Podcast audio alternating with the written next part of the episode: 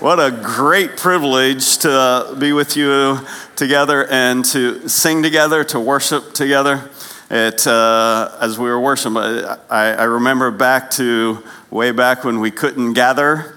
And so we were watching TV and doing church online, and uh, folks still are able to do that when they're out of town. So glad those folks can join us. But just a, an incredible privilege. When people sing louder, people sing louder. Have you noticed that?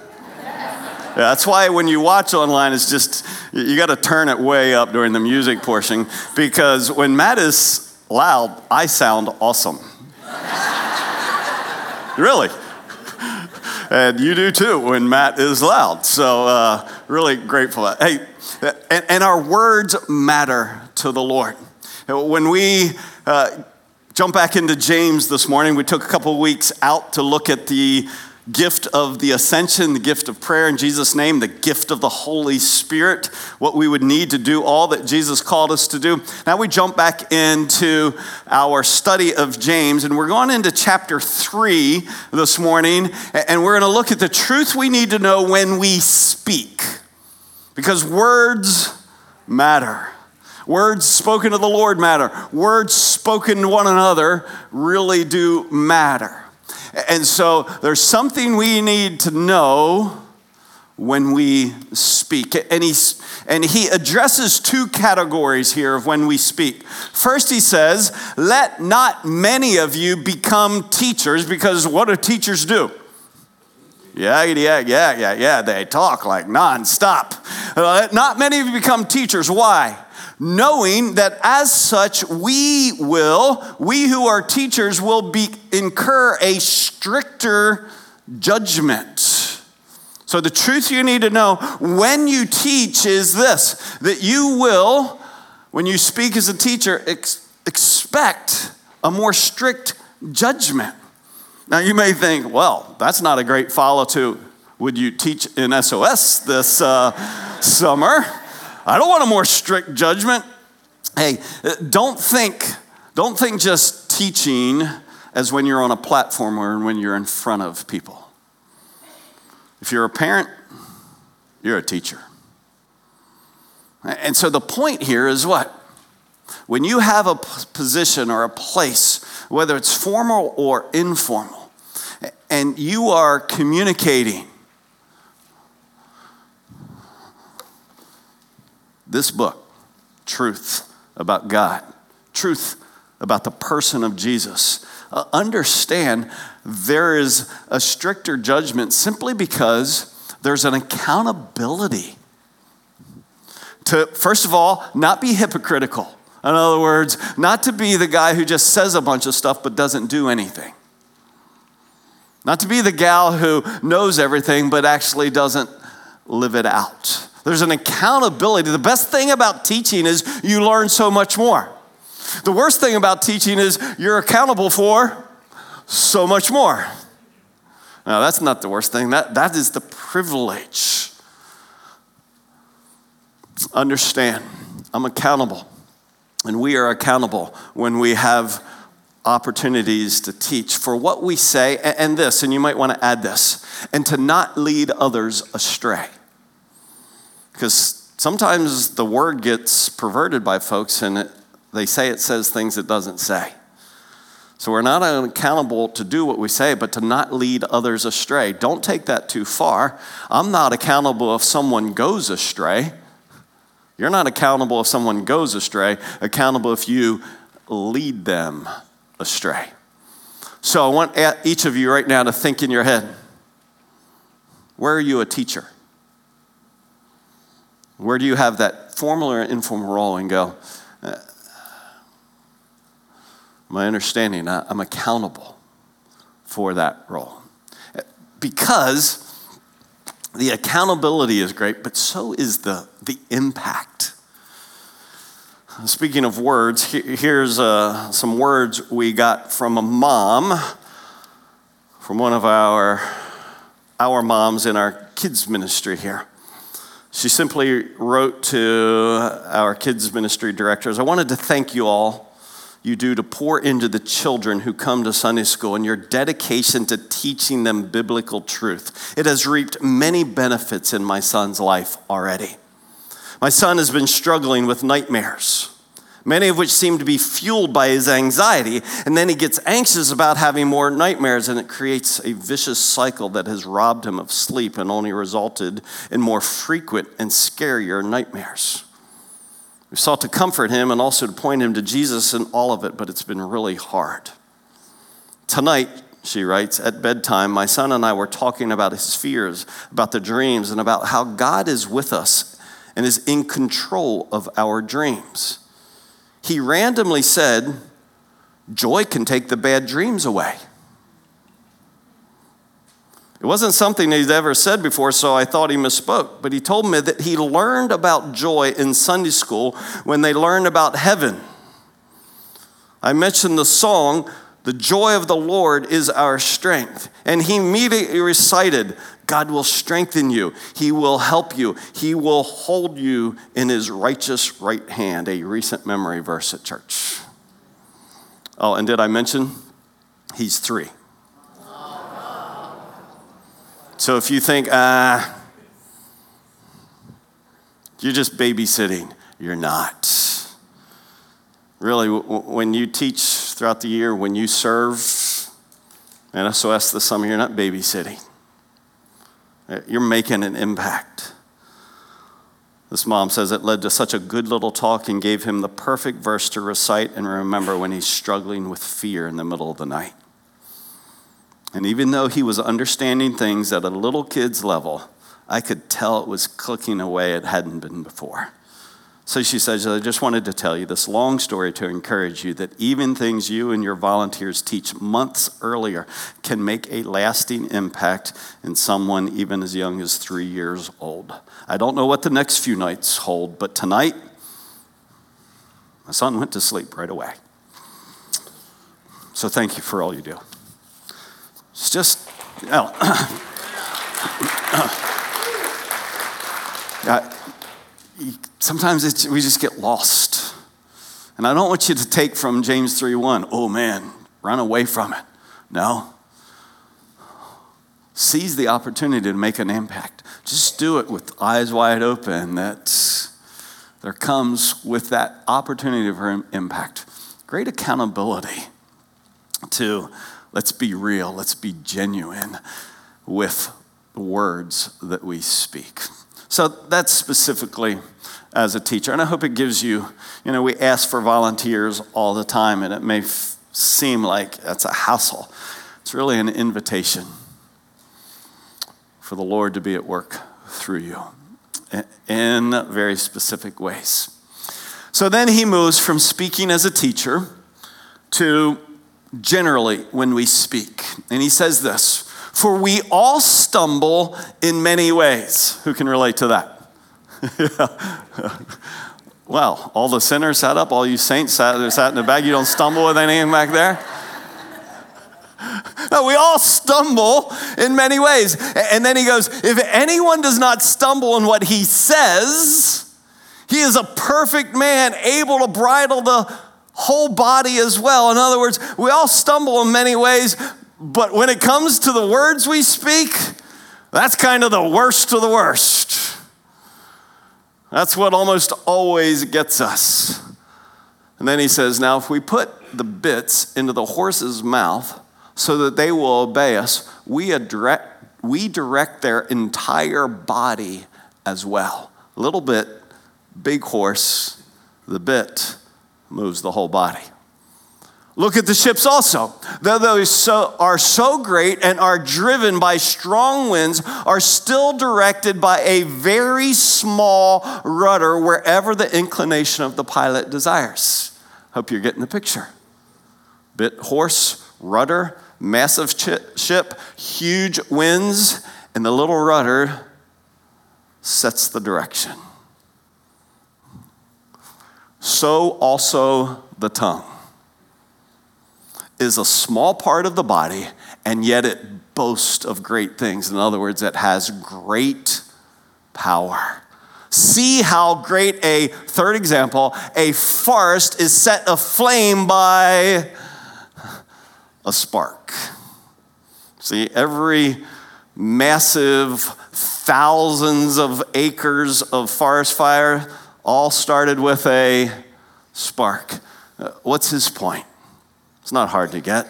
The truth you need to know is this your words, your words have tremendous power. The words we speak, whenever we speak, have tremendous power. And that power swings in two directions a tremendous power to turn a ship, to turn a horse, to turn a life for good. The tongue has tremendous power to, to turn people uh, for good.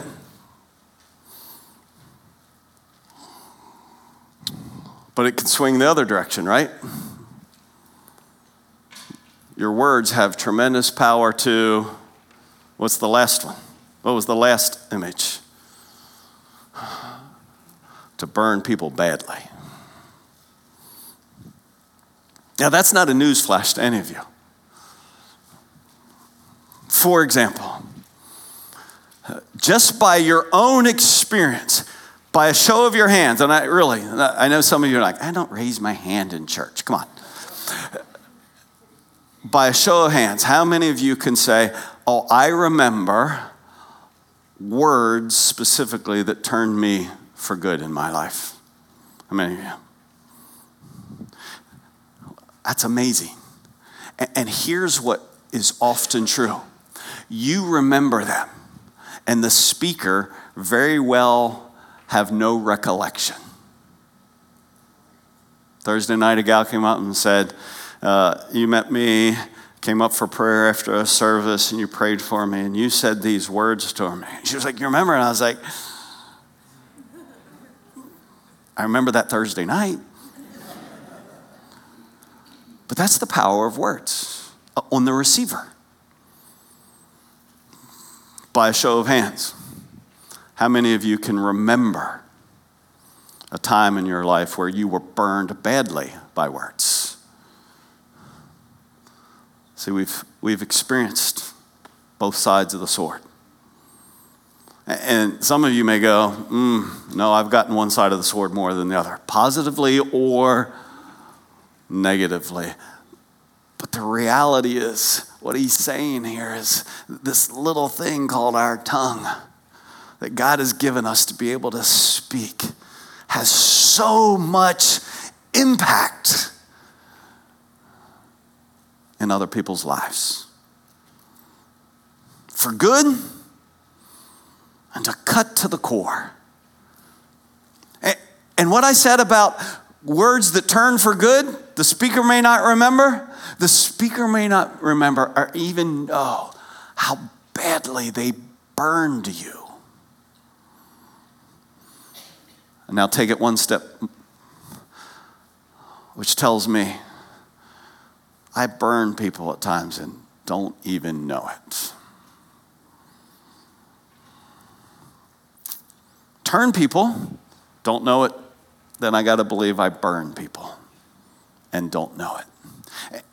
In this text, eh, what so far it's gone, the words you speak matter. They matter because eh, they have so much power in another person's entire life. Some of those words have changed the trajectory of your life for good or for bad. They have built you up in ways you've never forgotten and just cut you in ways you've never forgotten. And here's why the power of the tongue is actually so scary, if you will.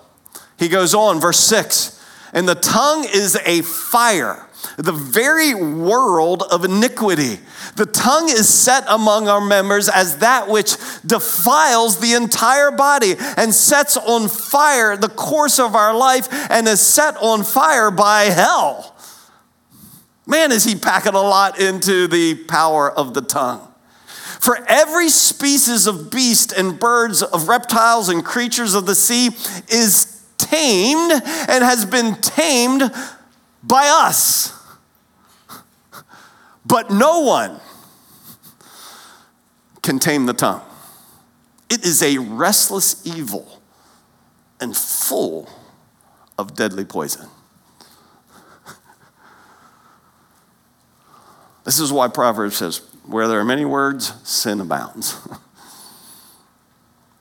the power of the tongue is so significant. We all know it by our own experience. It's so powerful, and we can't tame our tongue. We can't. And the reason we can't tame our tongue is this it's what it's connected to. Jesus says, You brood of vipers to religious leaders. How can you, being evil, speak what is good? For the mouth speaks out of that which fills the heart. I cannot tame my tongue because my tame is my tame. My tongue is directly connected to my heart. It just speaks what's in here. The good man brings out of his good treasure what is good, and the evil man brings out of his evil treasure what is evil. So I know the power of the tongue, but I can't tame it myself because it's directly connected to my heart, and I cannot change my heart. This is the good news of the gospel. The good news of the gospel is not only that my sins are forgiven, the good news of the gospel is not only that though I deserve hell, I can receive heaven. The good news of the gospel at core is what? I am given a, a new heart. If anyone, this is where uh, that our words, he says, are an overflow of our heart. And if anyone, uh, I probably made that too fast. Uh, our words are an overflow of our heart that's directly connected. And the good news of the gospel is if anyone is in Christ, he is a new creature. The old things passed away, behold, new things have come. See, I can't tame my tongue because it speaks out of the heart, and I can't change my heart. But the power of the gospel is God has, through his son, made it possible for you to receive a new heart. And where there's new heart, then new words are a possibility. Prior to that, I'm just waiting to spew evil out of my heart. But with a new heart, I can speak new words. So here's a critical question What happens when a mouth that has been trained by an untamed heart is connected to a new heart? Did you follow? What happens when, when a tongue that's been trained by an untamed heart now gets connected to a, a new heart? Because that's what happens when a person comes to Christ. They had a tongue connected to an untamed heart. Now they have a new heart. You know what happens? Here's what happens. With it, we bless our Lord and Father. New heart, new, new blessing, new praise. And with it, we curse men. Woo! What? Why? Why do we bless God and then turn around and curse one another on the way home from church? Because the new heart is new, and that tongue was trained by an old heart. So, so you get the old junk that comes out of your mouth, and you get the new stuff that comes out of the new heart. Can you relate to that? Uh, with it, we curse men who have been made in the likeness of God. From the same mouth comes both blessing and cursing. My brethren, what's he mean by that? My fellow believers who have new hearts. This ought not to be this way. This blessing and cursing out of the same mouth. It ought not to be this way. Does a fountain send out from the same opening both fresh and bitter?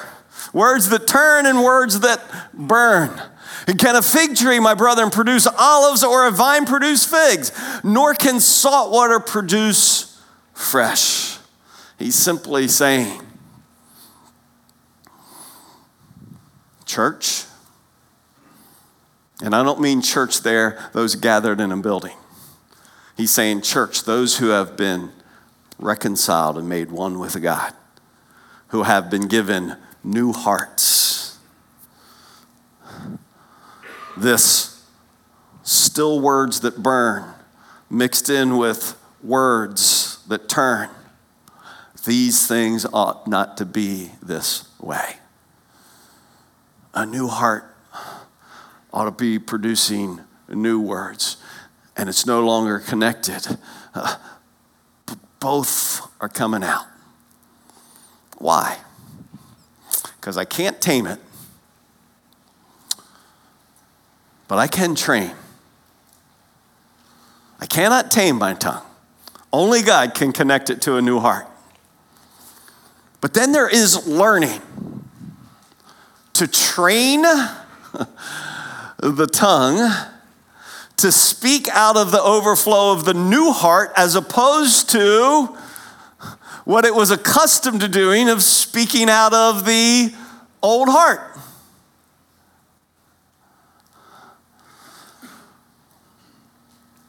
So, how do I do that? How do I train my tongue?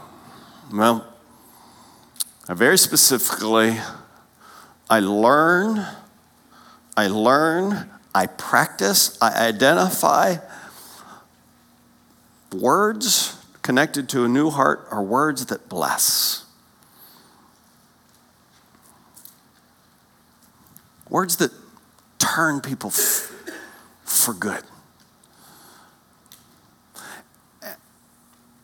And here's the good news most of us already know the words that turn people for good. It's not like, well, I don't, you know, Doug, could you write it down for me so I could just, you know, I have a friend who goes, if you'll just tell me the words to say, I'll say them.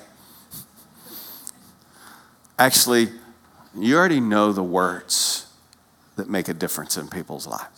It's learning to, to speak them. Uh, like, uh, thank you. And I don't mean by that, thank you for passing me the salt and pepper. You know, not, not just thank you, polite manners. I mean, it's fine to be polite, that's, that's good. But I'm not talking about thank you like, thank you for making my bed, thank you for cleaning my room.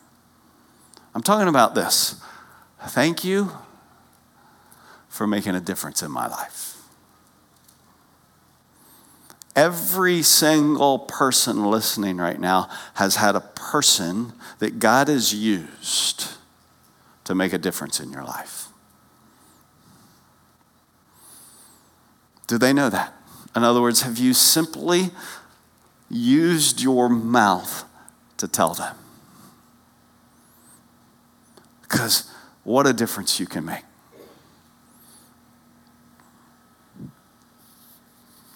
I got to speak to our amazing grace. Uh, that's our older ladies, not old, older ladies in our congregation. They meet once a month, and there's a whole bunch of them in a room this week, and I got to just go share with them a little bit. And, uh, and a gal named Donna uh, handed me a note afterwards, and, and the words in here weren't just thank you for coming, they were thank you for making a difference. My friend Carol came up just two weeks ago, three weeks ago, two weeks ago, and stood right here and, and said, Thank you for making a difference in my life, my marriage, my family. I want to encourage you. Uh, out in our guest gazebo there, where we have our, our guest reception, we have a whole bunch, hundreds of these, just a thank you. And the, the O and the U has the fingerprint. It's simply a way of saying, You've touched my life. I want to encourage you. Your words can make a difference. To, to think of somebody who's touched your life and let them know. Uh, how many of you like to hear words more than receive a note? Uh, you see, there's some, some people like to hear words, some people are like, no, write it down.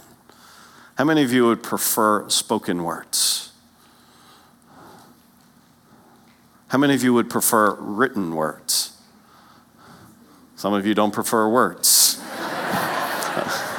I'm about to call somebody out. I don't know what it looked like over in North, but I was amazed Thursday night how many people preferred written words. And I was like, really? And then a person said to me afterwards, Absolutely, I prefer written words. Because when somebody says something kind to me, it's really weird to say, Could you tell me that again?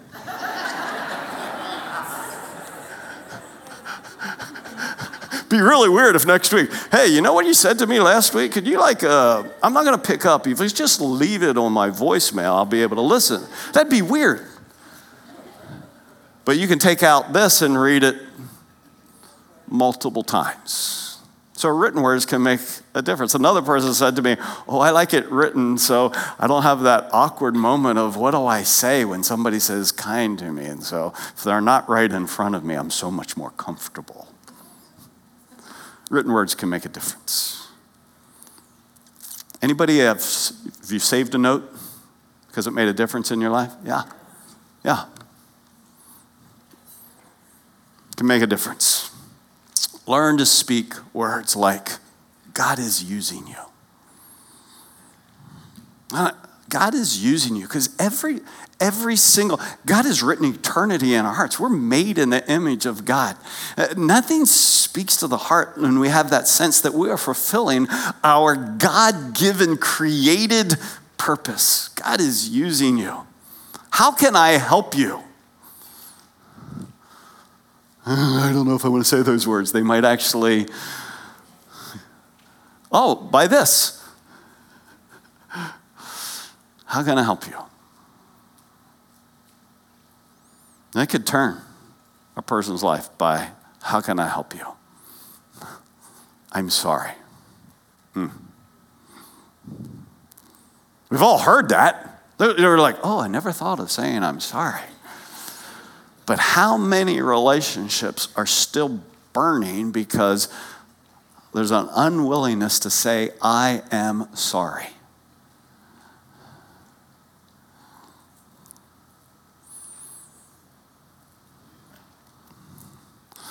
And even harder, I was wrong. It's easier to say, I'm sorry, right? Are you saying you were wrong? Well, uh, sorry. I was wrong? Yeah, I it's just starting to, I'm watching you squirm in your seat a little bit. Mm, I got this itch on my neck. I don't know about this. I am sorry. And I was wrong. I, I, I, I'm serious when I say, how many families live in brokenness? really saddens me. And the brokenness that so exists in so many families is because of a refusal to speak simple, known words that would turn toward good. I was wrong. I'm sorry. And for you, or for the person that you say those words to, then say, I forgive you. For this nine word transaction to take place. I'm sorry, I was wrong. And then that to be said, I forgive you. We live, I hate this, but we live in years of brokenness when there's nine words away from burning to turning.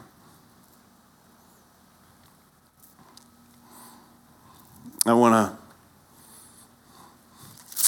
I just want you to see those, those nine words would be like a bit in a horse's mouth that would turn. They're like a rudder on a huge ship. With the wind of the Holy Spirit, you pointing and turning that rudder towards admitting wrong, seeking peace, seeking oneness. You can't make it all happen yourself. These are two different sides. I'm sorry I was wrong, and then the other side, I forgive you. But either this isn't happening or this isn't happening. Somebody's holding out the words that would turn for good. And I'm asking you, as James said, my brethren, my fellow believers in Christ, let's be people who don't withhold the words that keep the ship from turning for good. If we've done wrong, let's admit we're wrong. And when someone humbly says, I was wrong, grant forgiveness. Don't withhold it. just sometimes I just imagine what would happen in the marriages, what would happen in the families, what would happen in the relationships within the people of God if words that would turn for good would be spoken. So if the Lord is speaking to you in any personal, unique way, don't resist, don't run, don't stiff arm him. allow Him to work. On the flip side, welcome is an unbelievably powerful word as well. Welcome. I'm glad you're here. That makes such a difference to an outsider, to a stranger. Welcome. I'm glad you're here. Jackie and I visited this church in 1987. And we loved what we experienced up here, but we didn't love what we experienced out there. And I hate to say this, but there was a time where Christian Family Chapel was not known as a friendly place. Say it more strongly, it was almost known as a rude place where we don't look out for strangers. We don't look out for guests, we don't look out for new people. Find your own way. So we, we found our way to look for other churches. But we loved so much about what was being taught and how it was being seeking to model the New Testament. Three months later, we came back again. And this is how words matter. That Sunday, a man named Bert Bowden spoke to me in this room up here and simply welcomed and spoke words of welcome.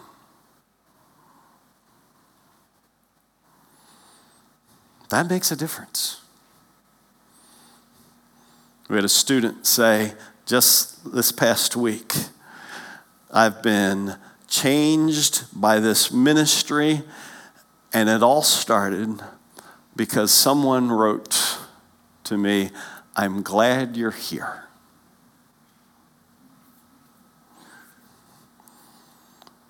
The person wouldn't remember it, but the receiver never forgets it. So, so powerful. An application of this. You know, we talk about words that bless, and bless is how we want to make an impact locally to begin with prayer, to listen, to eat, to serve, to share. Uh, a practical application of that is this ministry we're simply calling New Movers. Let me find, uh, did I bring it? Yes. This may surprise you. Within the five zip codes surrounding CFC, there are an average of a thousand homes bought every month. A thousand. Just within the five zip codes around CFC. Now, I'm not making a real estate presentation here. I am saying, do you see the opportunity for what word? Welcome. Welcome. You could make a difference by a simple welcome to the street, welcome to the neighborhood. And I, I know lots of you would go, yeah, we would love to do that. We just don't always know that. And so, uh, appreciate my friend Blake who has put this together, who says, if, if you want to be a person who would say, oh, if someone new moves in right around me, let me know. And just to encourage, we're giving these welcome baskets that you could give to them. Now, let me be clear here. We're giving the basket, you're filling it.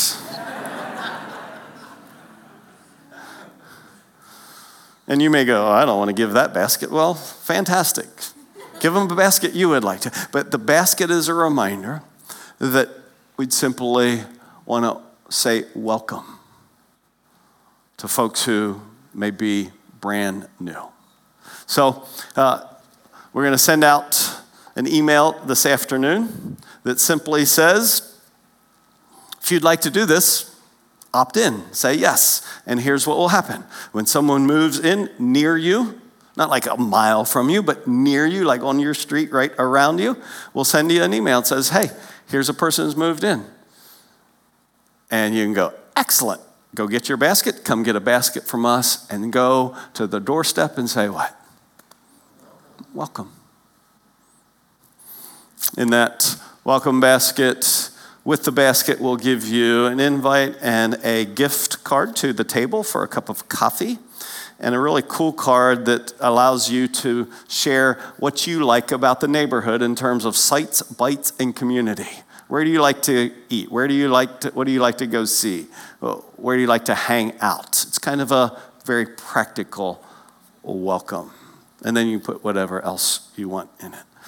We're not automatically signing you up, but if you go, man, I'd like to do that, just let us know. Just respond to the email. But here's the point though that really does make a difference. You could change the trajectory of somebody's life by simply being the first person that welcomes them.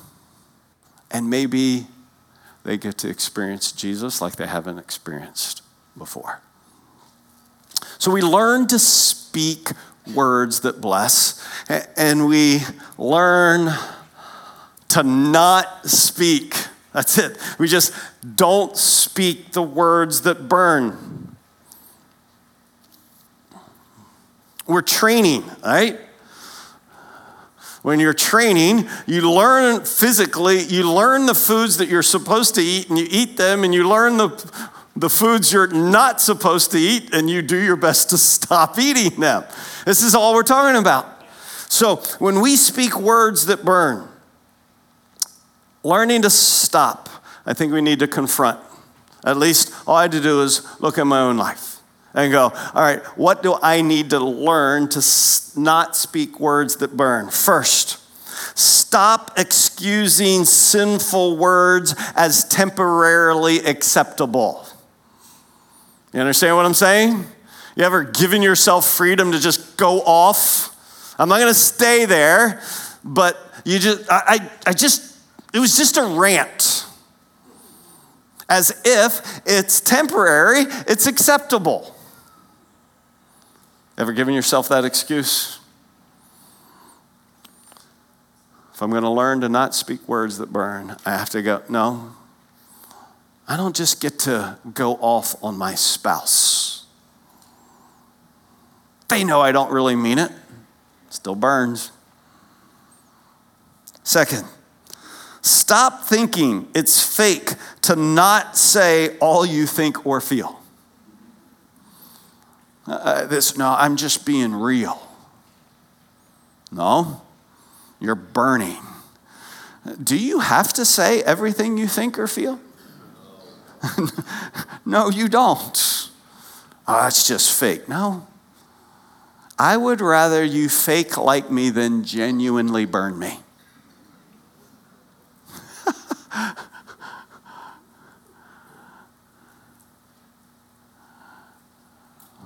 Third, stop asking what will make me feel better in the moment and what will actually serve the other person. Sometimes we just say stuff because it's going to make us feel better in the moment. And we burn people. And literally, you may have heard yourself say this. Well, and made me, I feel better now. You're a flame, but I feel better. So I'm going to, no. In the moment, I'm going to say, even if I have the right to retort, I'm not going to retort. Just to make myself feel better.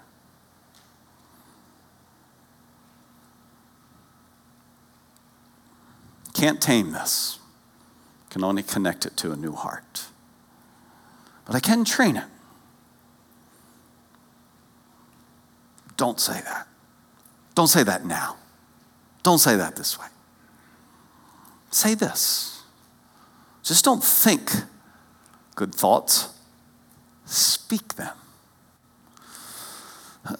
And as we think about the content of our words, Proverbs says a word fitly spoken is like apples of gold in a setting of silver. In other words, everything about it is right. A word fitly spoken, meaning it's just not the content of my words that matter, it's the timing and the tone of my words.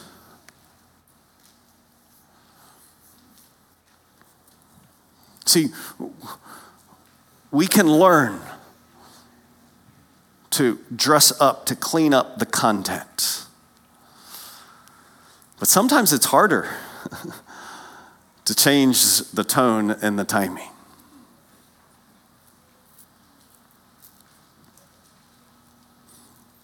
I know my wife would say, Doug, it's your tone.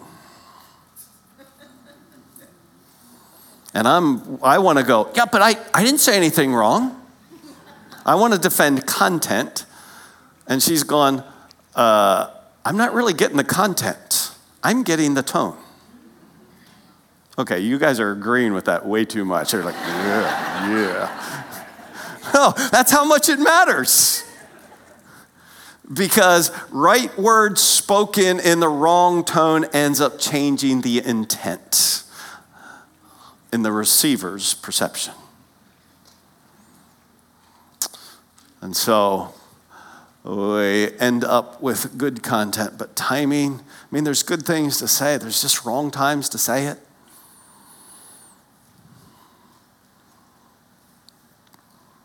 And sometimes the wrong time is never. A couple months ago, I burned my son. Not by the things I said, but what I didn't say.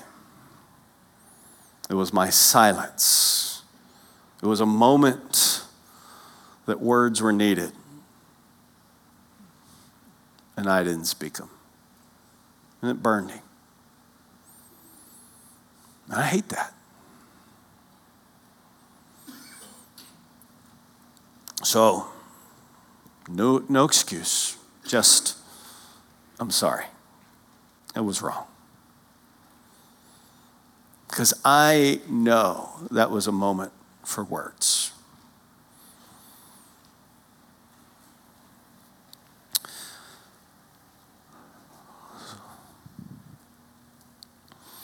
When he said, bridle the tongue and you'll be perfect, did he mean you'll never sin? No, back up. He didn't say bridle this and you'll be perfect. He's going, bridle this and you will have taken steps towards maturity that will impact your entire life. Because what's true for others about your, your speech is true for you. When you learn to train this, you won't be perfect, but you have moved towards maturity. So bless and turn away from burning and ask Is my tone and my timing as good as my content? It's how we want to examine ourselves. So I think you probably, as you've been listening, maybe you've only been thinking of the people who speak to you, but I hope you've been thinking about the words that you speak to others. Jesus said that one of the things that we ought to do when we remember his death on our behalf is to examine our hearts. So I'm going to invite the men to come forward now, and they're going to pass the elements of what we understand from the scriptures to be what we call the Lord's Supper. Uh, and as we remember his death on our behalf, yeah, you can put your stuff away if that helps you. When, when we remember him, let me make sure we're clear. Thanks, Jeff. What this is about, because this may be uncertain or unknown for some of you.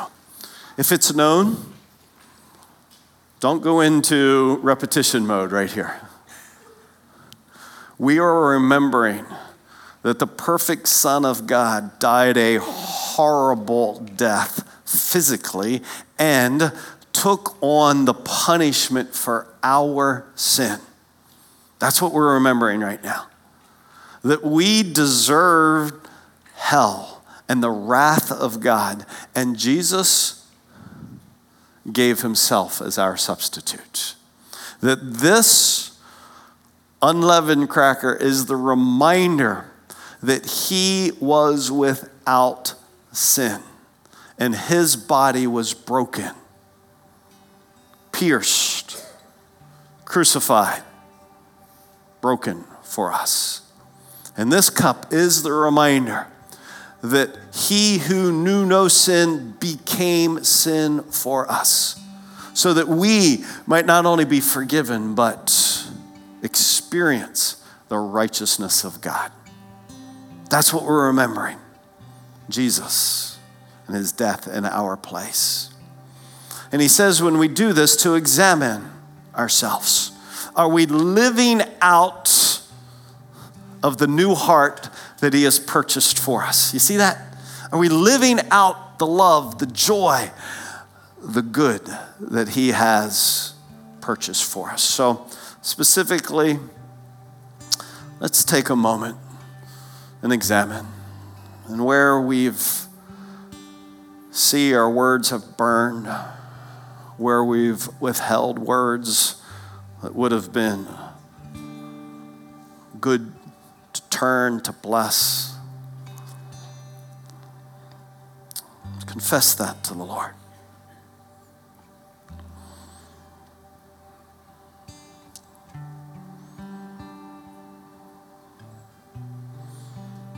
If He brings something to mind, would you, in this time of an examination, commit to not just saying, Lord, I'm sorry, but going to the recipient of your words and say to them, I'm sorry, I was wrong. And would you in this time of examination, consider are you withholding forgiveness? Being unwilling to forgive as you have been freely forgiven by Jesus.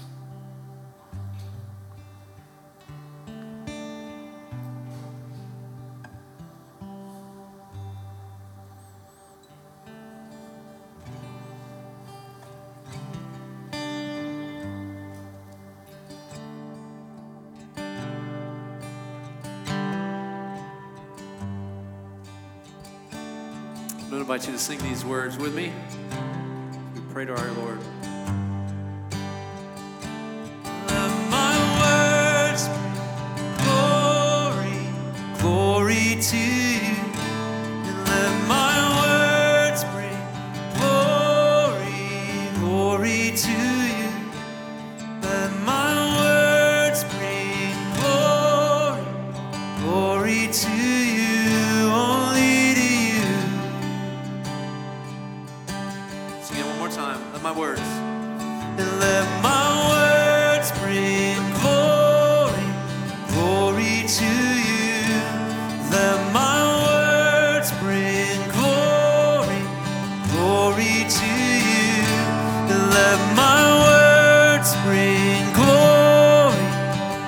Glory to you, only to you.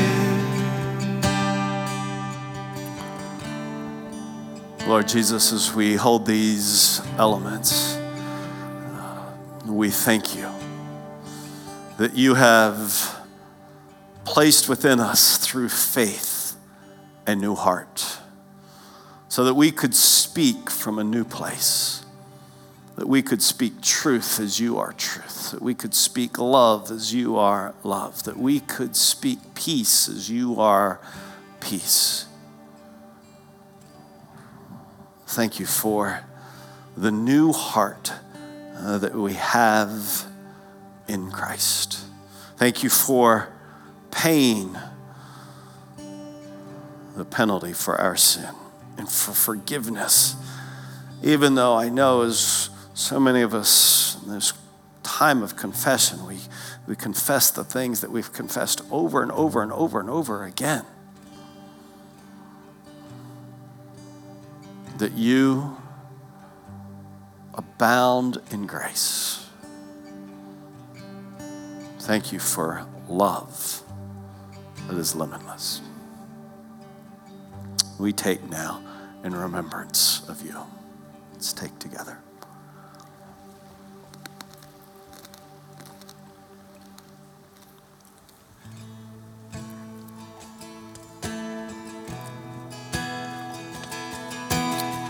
You know, as we take the elements, they're the, the reminder that, that Christ has not only done something for us, He's made us one with Him. And that we have in Him new life, new power, resurrection power to live and to speak in newness of life. And so stand with me and let's declare our, our gratitude for resurrection power.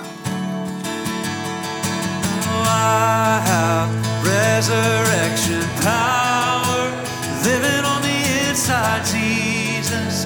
You have given us freedom and no longer